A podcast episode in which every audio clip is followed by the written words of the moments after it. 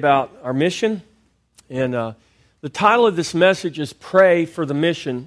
And I do want you to pray for the mission, but we want to talk about um, something deeper. Um, we're really talking about what, what is our mission? Remember, Jesus said, Go into all the world and make disciples. And so uh, a disciple is, is something very specific. Um, and we need to make sure that we don't confuse the fact that I'm a member of a specific church or denomination, um, that that means I'm a disciple. And so, discipleship, we're all called to discipleship. We're called to be disciples, and in becoming disciples, we are in turn called to make disciples. Can you guys remember what the mission is? CFC's mission is to reach people and help them grow to become fully functioning followers of Christ. It's basically the Great Commission uh, in an abbreviated form.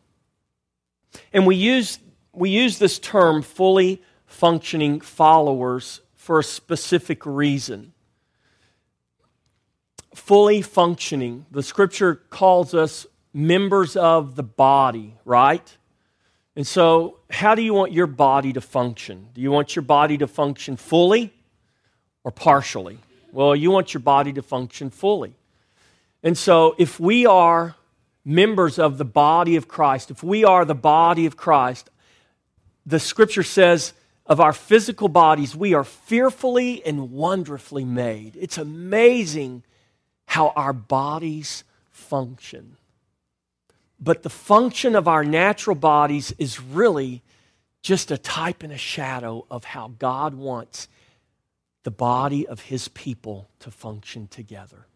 We should function as members of one another under the headship of Christ as fully, as effortlessly, as wonderfully as our own physical bodies function.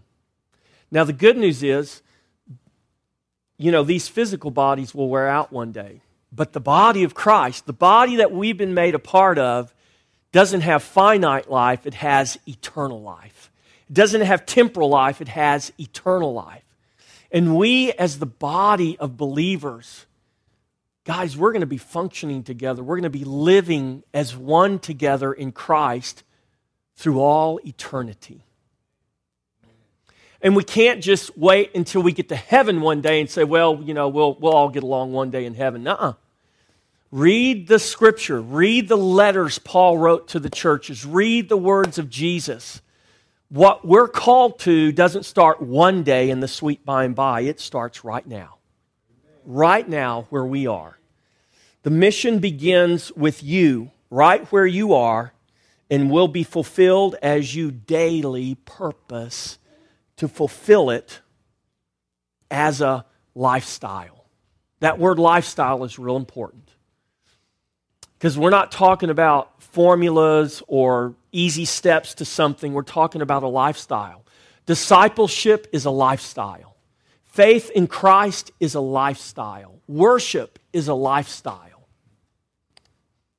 Who we are in Christ and how that manifests through us, in us, to the world is, is a lifestyle. So we, remember, we said the basis of our mission is obedience. Matthew 28, 18 through 20, the Great Commission.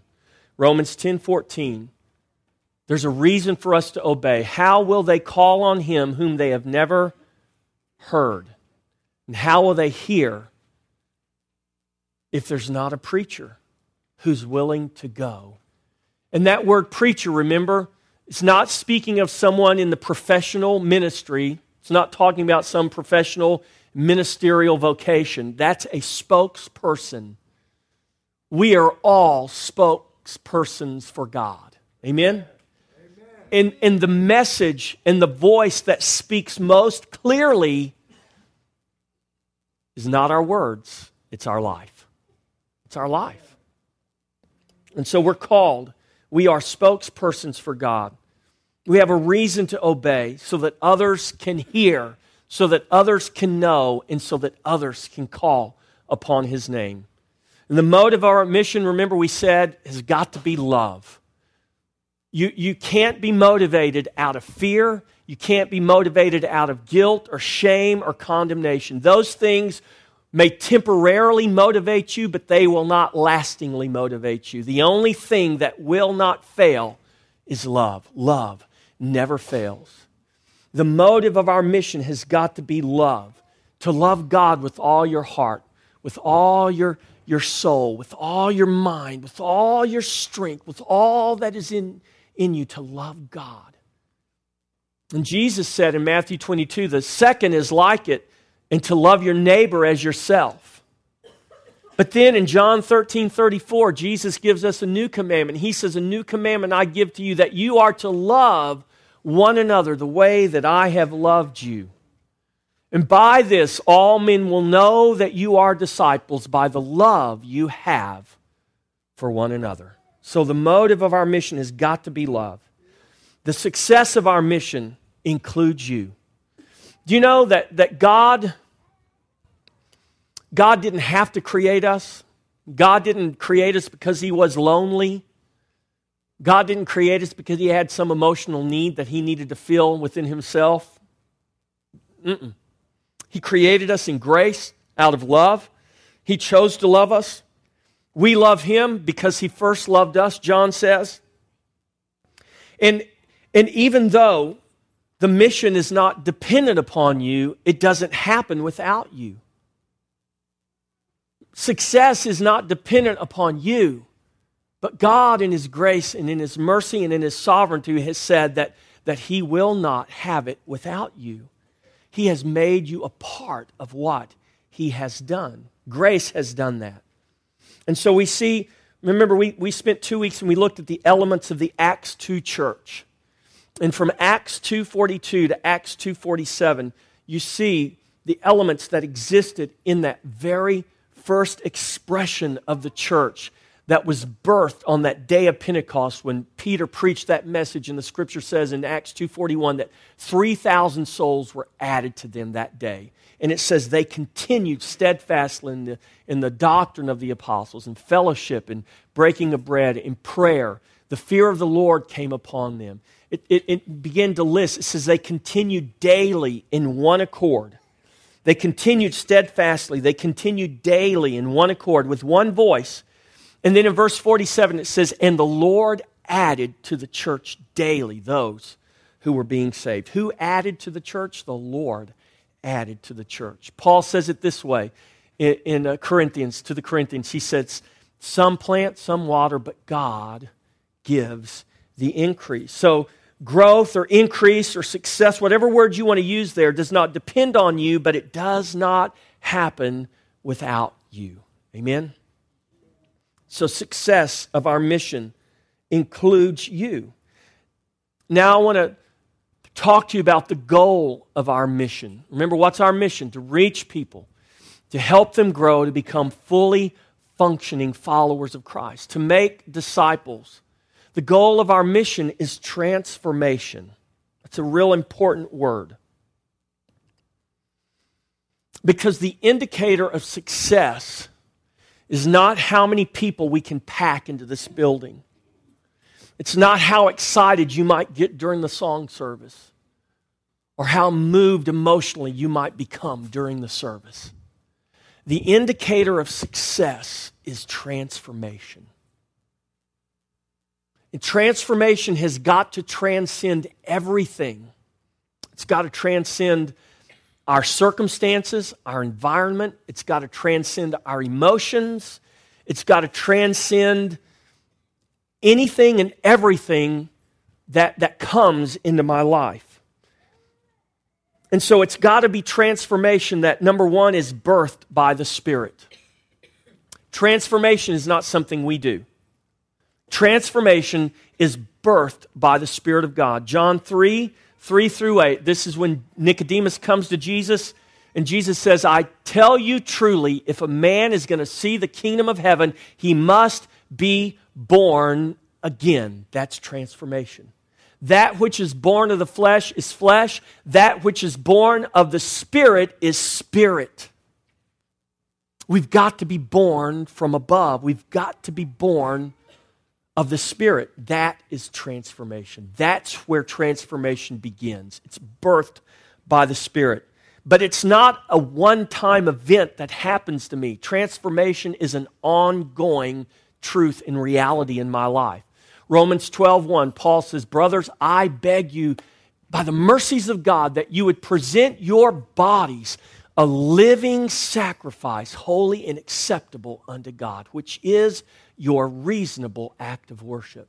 No longer being conformed to this world, but being, stop right there.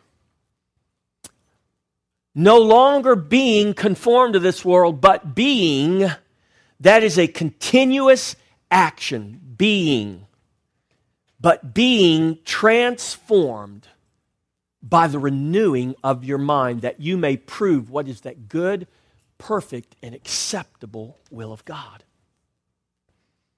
And we know what the good, perfect, acceptable will of God is it's Christ in us, the hope of glory. How am I going to prove Christ is in me? How is that proven? We talked about this today in the, in, uh, in the Bible study this morning. How when Jesus came to the Pharisees, he said, You guys are like a cup that's all clean on the outside, but you're filthy on the inside. You look really good on the outside. You pray nice prayers, you wear nice flowing robes, you got all your little things tied there, your tassels tied, your phylacteries are on, and all of that stuff, and you, you just look really holy and righteous. But the problem is, you are whitewashed tombs full of dead men's bones.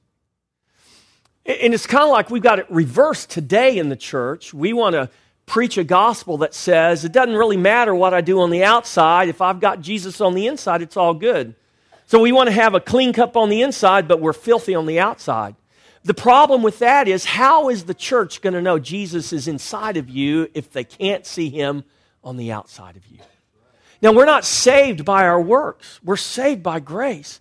But if I have become a partaker of his nature, it stands the reason that that nature will begin to manifest through my life. Amen? And it doesn't do that because I work real hard to make that happen. That is, that is the responsibility of the Spirit. Yet, I have a responsibility. Amen? Jesus put it this way He says, Love one another the way I've loved you. Put off the old and put on the new. If I am in Christ, now think about this. If I'm in Christ, then Christ should be able to be seen through my outer expression. If my life is hid in God, if it's in Christ, hidden there in Christ, then what should the world see? The world should see Christ. And this is the point of the writings of the Scripture. This has been the mandate from the very beginning. It's an ongoing process. How is transformation affected on an ongoing basis? Paul says, by renewing your mind.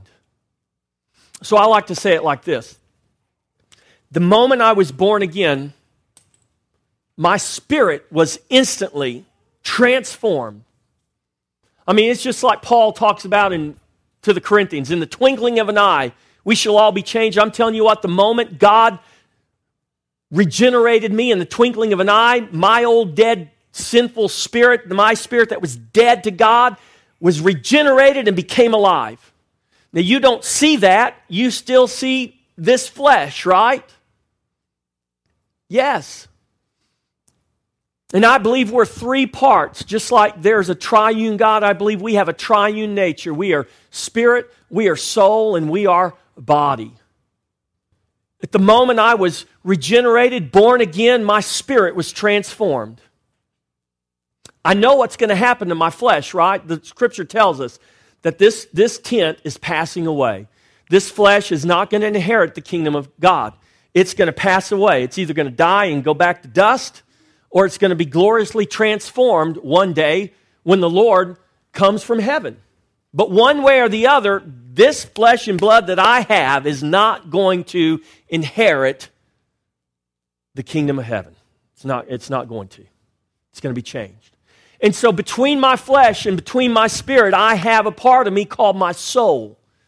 It's the Greek word psuche, and it means the seat of your mind, will, and emotions. This is the part of us that must be renewed.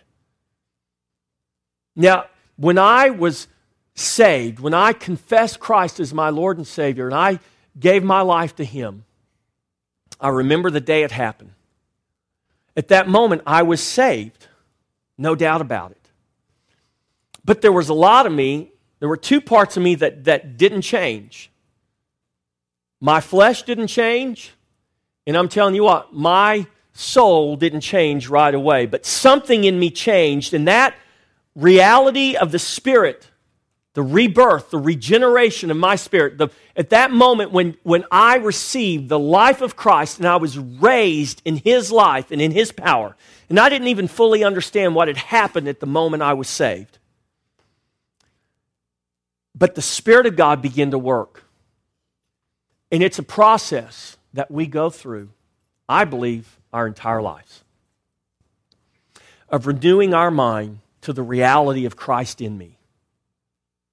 This is the process, the ongoing process of transformation.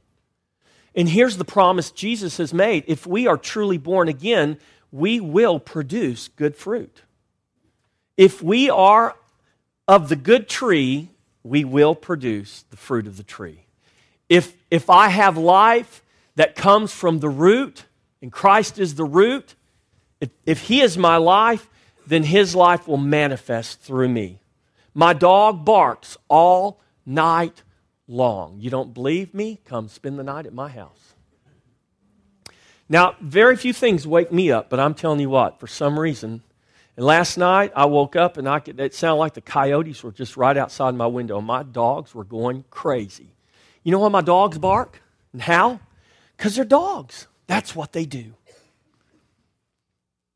Now, I don't like it, but if I'm going to have dogs, I just need to accept the fact that dogs will behave like dogs. They bark, they howl, they dig under the fence, they climb over the fence, they go through the fence, they chase the neighbor's cows, they tear up things. So there's a price to pay if you're going to be an animal lover and a, a pet owner, right? You're going to have to put up with some of those things. It's unreasonable for me to go out there and say, now listen, you boys and you girl, you should act like good boys and girls. They just look at me and wag their tail. Why? Because they're dogs.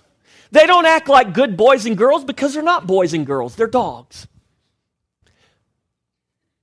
Peter says this. Some people use this scripture text to try to prove something that Peter's not saying. Peter says, A dog will always return to its vomit. Kind of gross, right? And a pig will always return to its mire and just waller in the mud. You know why? Because they never stop being dogs. That's not a saved person who lost their salvation. That's a person who may have learned a lot of nice God tricks and confessed and acted like God, but here's what the scripture says your nature will always betray who you truly are. And if you have never been changed from a dog to a child of God, then a dog will always go back to its vomit. And a pig, you can put lipstick on her, you can dress her up and put makeup on her, put bows around her neck, but she is not going to be anything ever more than a pig. And she will always eventually return to the mud. Why? Because she's a pig. That's what pigs do.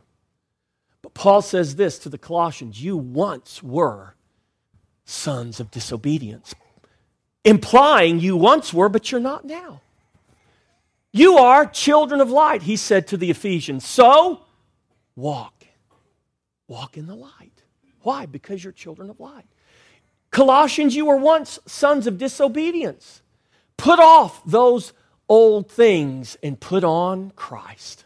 Why? Because you have become a partaker of his nature. Church, this is This is the goal of transformation. This is what discipleship is about.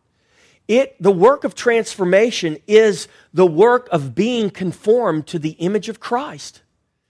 And transformation is not measured by one another. That's why Paul says it's unwise to compare yourselves to one another. The measure of transformation is Christ Himself. Go to Ephesians. Go to Ephesians chapter 4. Remember what Paul said to the Corinthians if any man be in Christ, he is a new creation.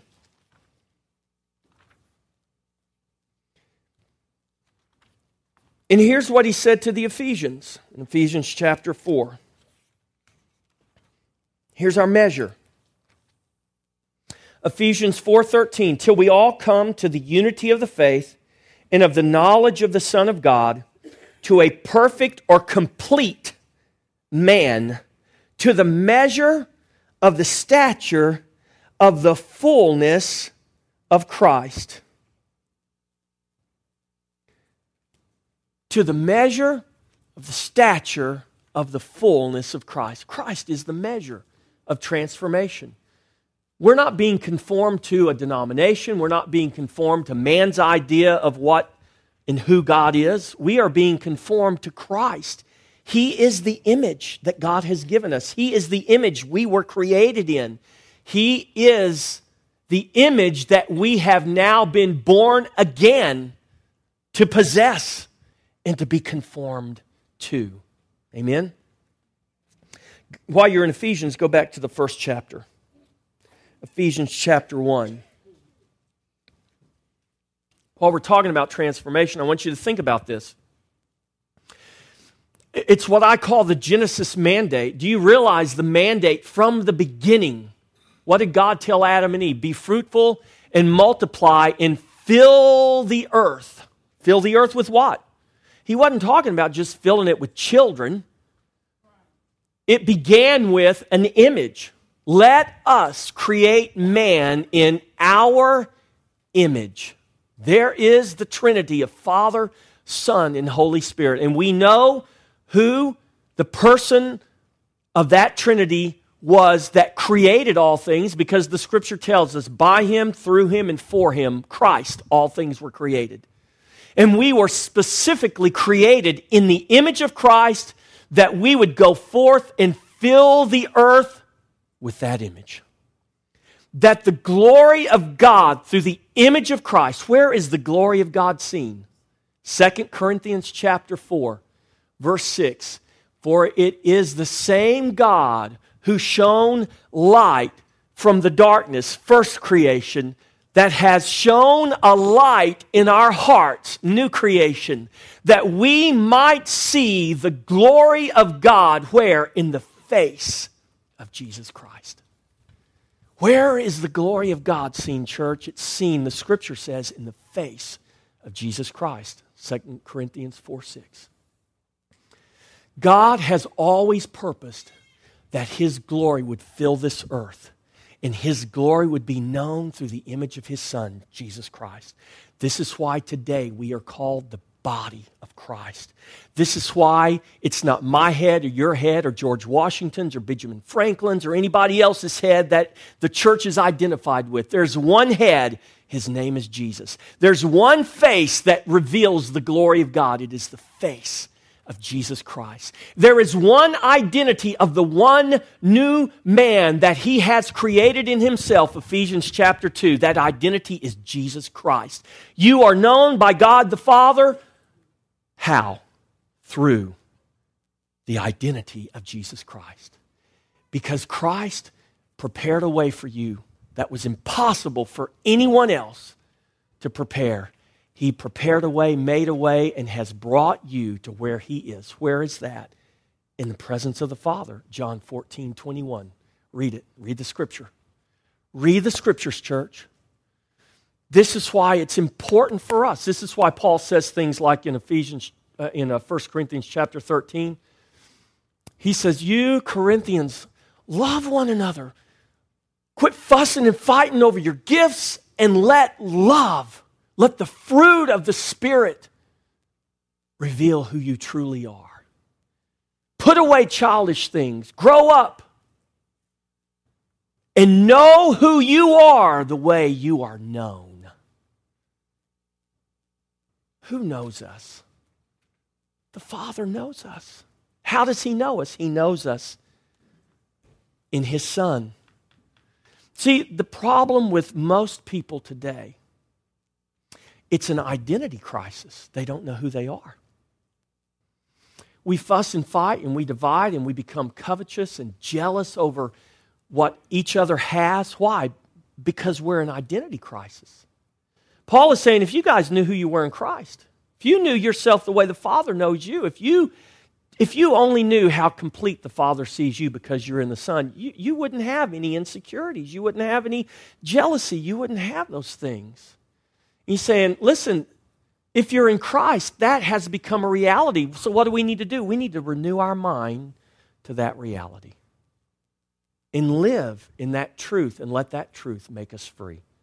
This is what transformation does. This is why the goal of what we're talking about has got to be transformation. It's got to be more than you just saying, Man, I'm good to go now. I got my ticket to heaven and I'm just going to wait it out here on earth until. That's not what we're called to do. The same transformation that has changed us, that is transforming us. Now we become agents of transformation. We become people who affect transformation. We fulfill the Genesis mandate. Look at this first uh, in, in uh, Ephesians 1. Let me just read Paul's prayer to the Ephesians. Let's begin in verse 17. Sometimes, if you want to know what your prayers should be, you know what is a real good exercise? Go through the scripture and, and, and highlight and mark. Just do it in the epistles. Look what Paul prayed for.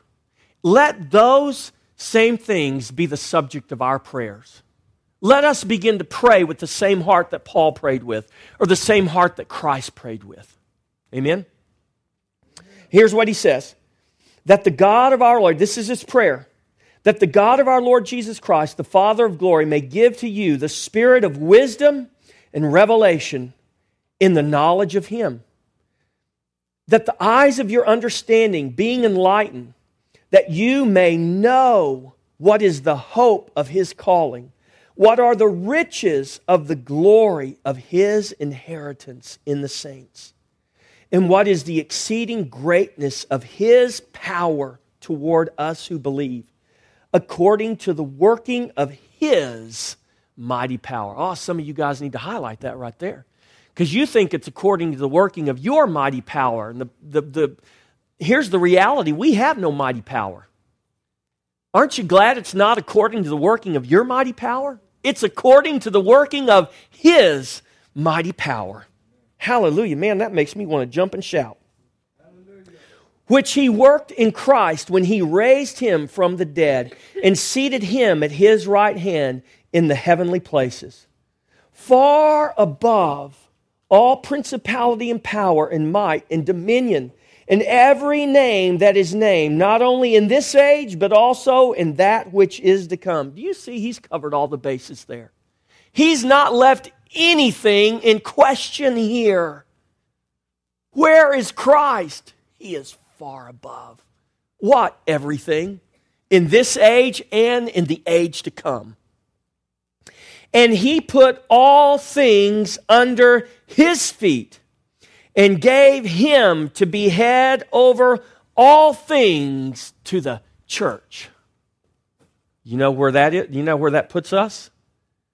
Gave him to be head over all things to the church. If he's the head and we're the body, we're right there with him. And if everything is under his feet, the feet are part of what? The body. And if that speaks of us, the church, that means all things are under our feet as well.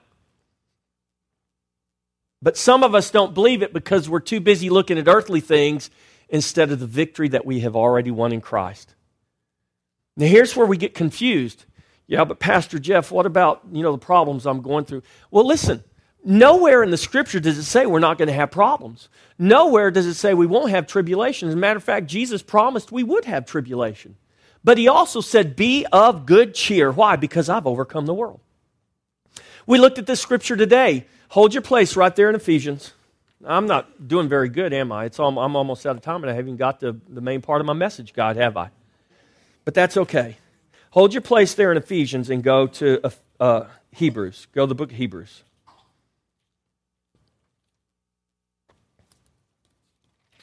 Hebrews chapter 2.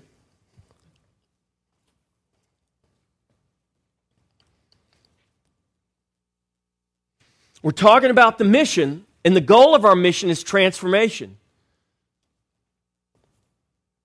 And transformation is possible because Jesus has made a way. He's already put all things under his feet.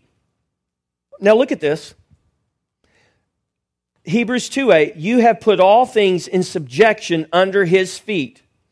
For in that he put all in subjection under him, he left nothing that is not put under him.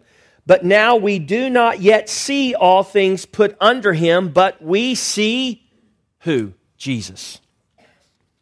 Who was made a little lower than the angels for the suffering of death, crowned with glory and honor, that he by the grace of God might taste death for everyone. We don't yet see all things under him, but we see Jesus. What does Paul say right here? He has raised Christ. He has seated him far above all principality and power. He has put all things under his feet and gave him to be head over all things to the church. That's us, which is his body. Look at this, verse 23. The fullness of him who fills all. What does all mean? Means all. Who fills all, is there anything that, that that he doesn't fill. Who fills all? If he fills all in all, is there any area of the universe, some galaxy far, far away that he hasn't filled yet? Mm-mm. He fills all in all. Do we see that yet? No. So stop looking at those things that are of the earth. This is what Paul told the Colossians, Colossians chapter 3. Read it. Read the first three ver- verses of Colossians, not right now, but when you get home. Write that down. The problem is, we're looking at earthly things, and he says, Get your eyes up above where Christ is. All things have been put under his feet. Though we do not see all things under his feet yet, but we see Jesus. This is why the scripture says, keep your eyes on Jesus, the author and finisher, the beginner and completer of our faith.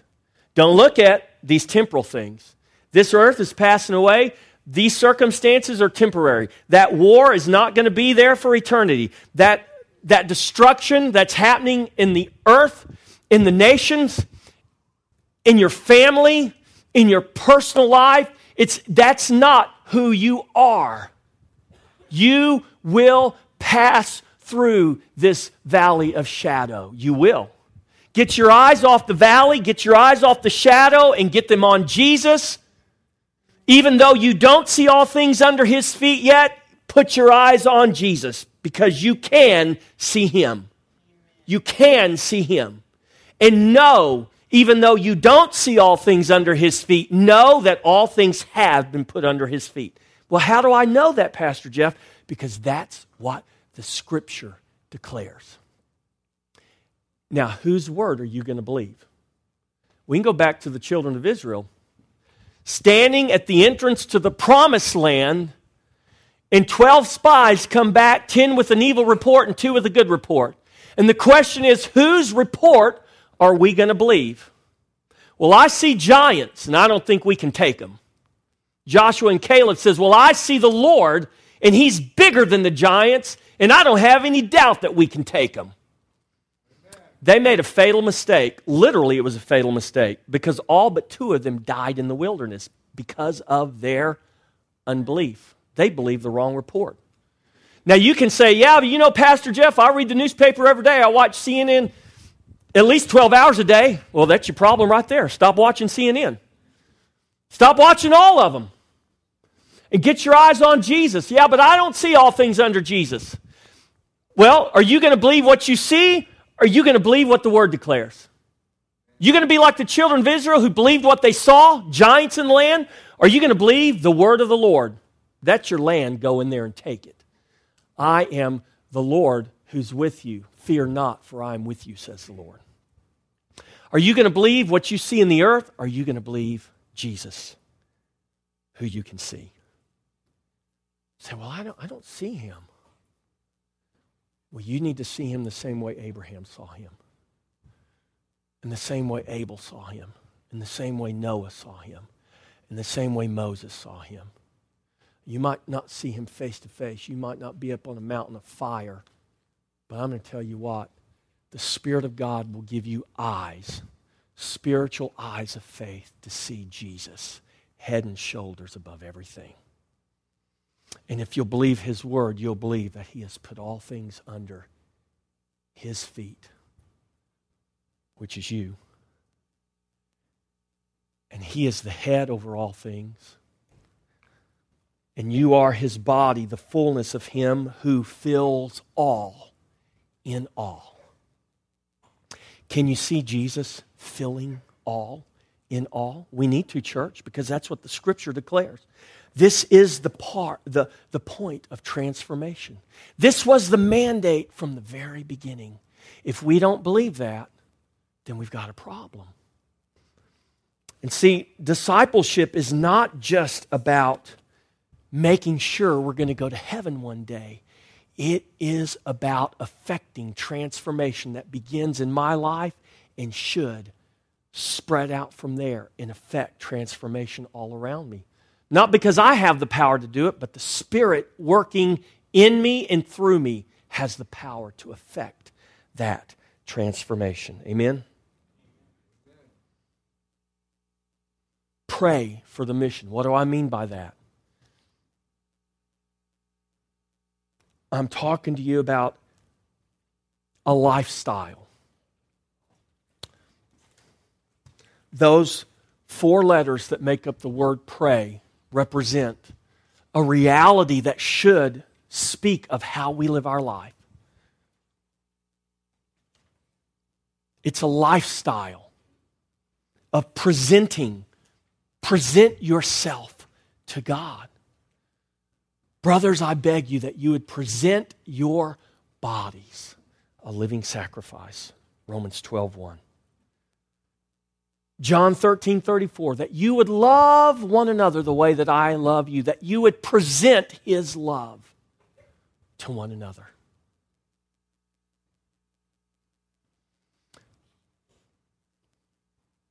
We looked at the Great Commission in Matthew 28, in Mark, Luke's Gospel, the book of Acts. The Great Commission is given there.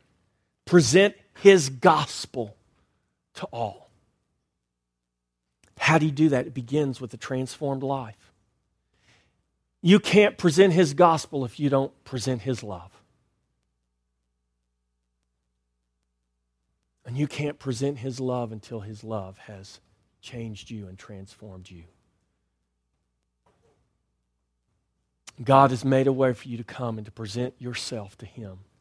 That we would live a lifestyle of presenting ourselves, of presenting his love, of presenting his gospel to bring, to give, to lay before, to present, to be ready, to be prepared, to be willing for what? Available for what? Equipped for what?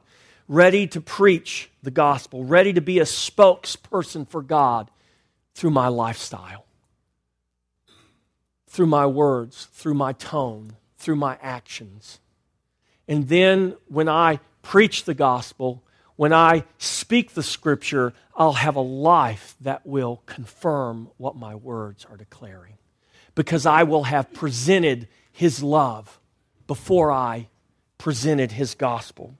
Because the love of Christ in me should be seen through me. Ready to give an answer, Peter says ready for every good work, Paul told Titus. To live ready, to be ready.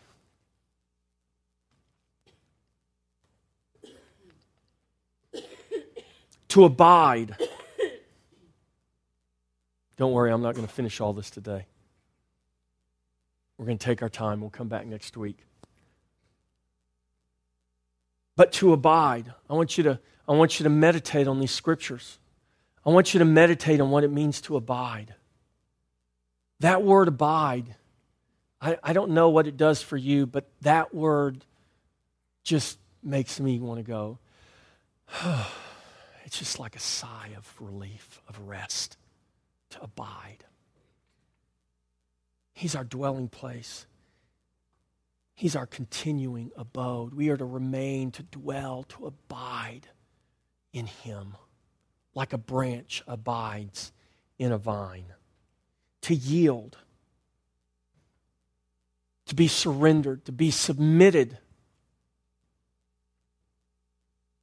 to relinquish control. Oh, we don't like that because we all want to be in control and, and, and we at least want Jesus to be my co pilot. Okay, I'm, I'm, at least he'll let me have one steering wheel too, right? No. No, you don't get to drive anything. Why is it so hard for us to relinquish control to Him? Why do we have so much trust in ourselves, but we don't have trust in Him? Why do you believe you are a better commander of your destiny than Jesus is. Now, we don't want to admit those things outwardly, but the reality is that's the way we live our life. And we need to stop and, and ask ourselves why am I having such a hard time surrendering control of my life to Jesus? We're going to stop right there. And we're going to come back next week and we're going to talk some more about these things. But I want to encourage you to think about this lifestyle. Who do you present yourself to? What do you spend your time, resources, and energy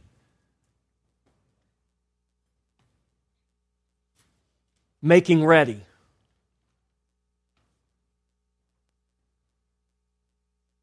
Where are you abiding? Where do your thoughts abide? Where are your eyes? What are they resting on, fixed on? What about your heart? What's abiding in your heart? Christ is, I hope.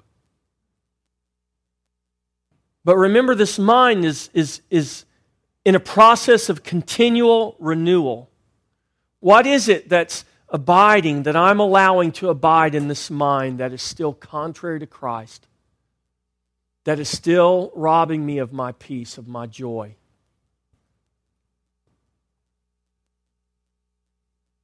What is it that is not allowing me to relinquish control of my life to the Lord. God, in His grace and mercy, will find a way. He'll get it. He will. And that can be a very painful process. And sometimes we go kicking and screaming, but I'm telling you what, if you will just yield to Him, you will see that Him taking control of your life was the most loving graceful and merciful thing he could have ever done. And praise God if he has done that. Amen.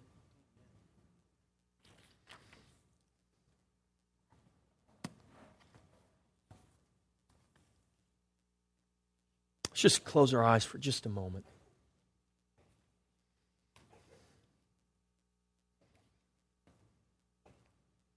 Lord, we are just amazed at your goodness.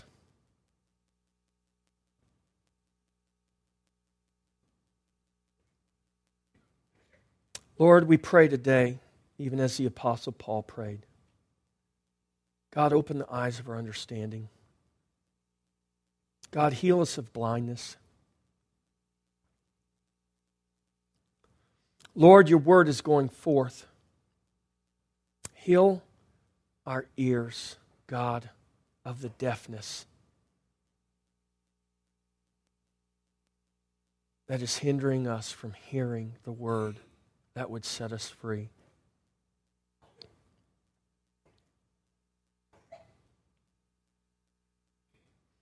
Lord, I pray that you would help us to realize that you're not after a formula, you're not after several easy steps to some success. Lord, what you've called us to is a lifestyle.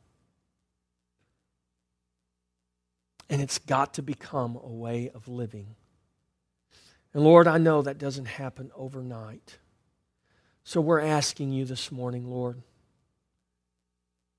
by your grace and mercy, through the power of your Spirit, God, that you would transform us.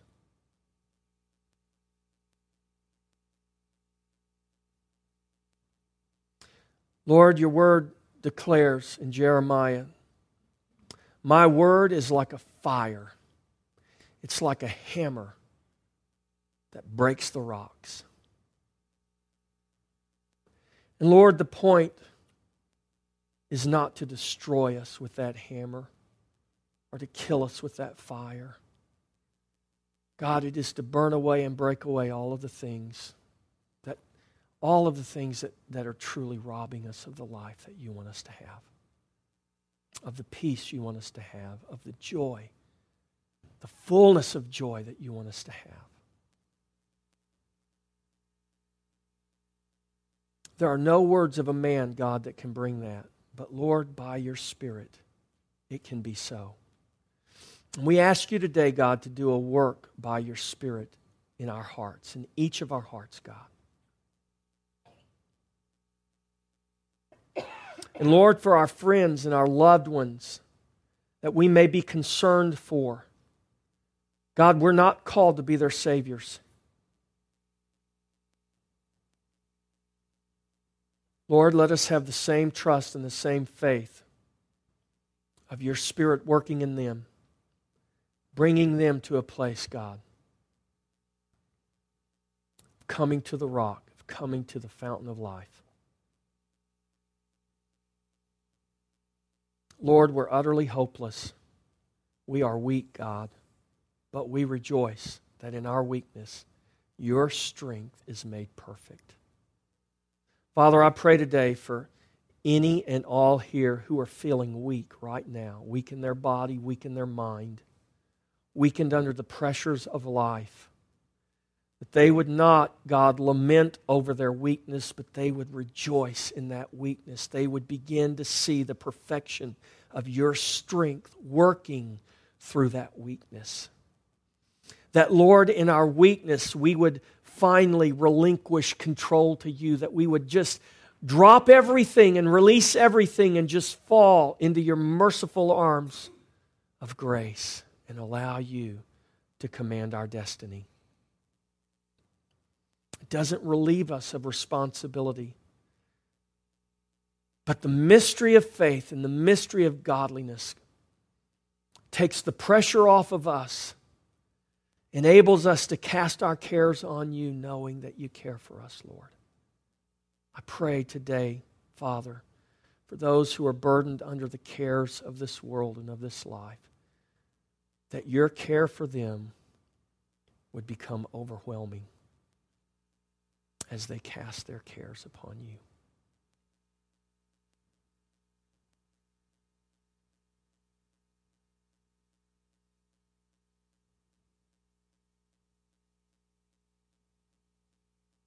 Holy Spirit, if you don't work, nothing can be done. So we trust in you to work, not just in the hour and a half on Sunday morning, but more importantly, that we would be people of faith who would see through eyes of faith that the Spirit is working, constantly working you never sleep, you never slumber. Do your work, Holy Spirit. Change us and transform us for your glory. We pray, Lord. Amen. Praise God. God is good, church. Amen. Let's stand and give the Lord a good hand. Rejoice in the Lord. Come on, just lift up a voice. Thank Him. Thank Him for what He's doing. Just thank Him right now. Thank Him for the work He's doing in your life. Say, well, I can't feel Him. I can't see Him. That's all right. Thank Him anyways. It's not dependent on what you can see, it's not dependent on what you can feel. Trust Him. I don't care how big the giants are in your life. You don't look at the giants, you see Jesus. Amen? Praise God. You're dismissed. If there's anyone here that would like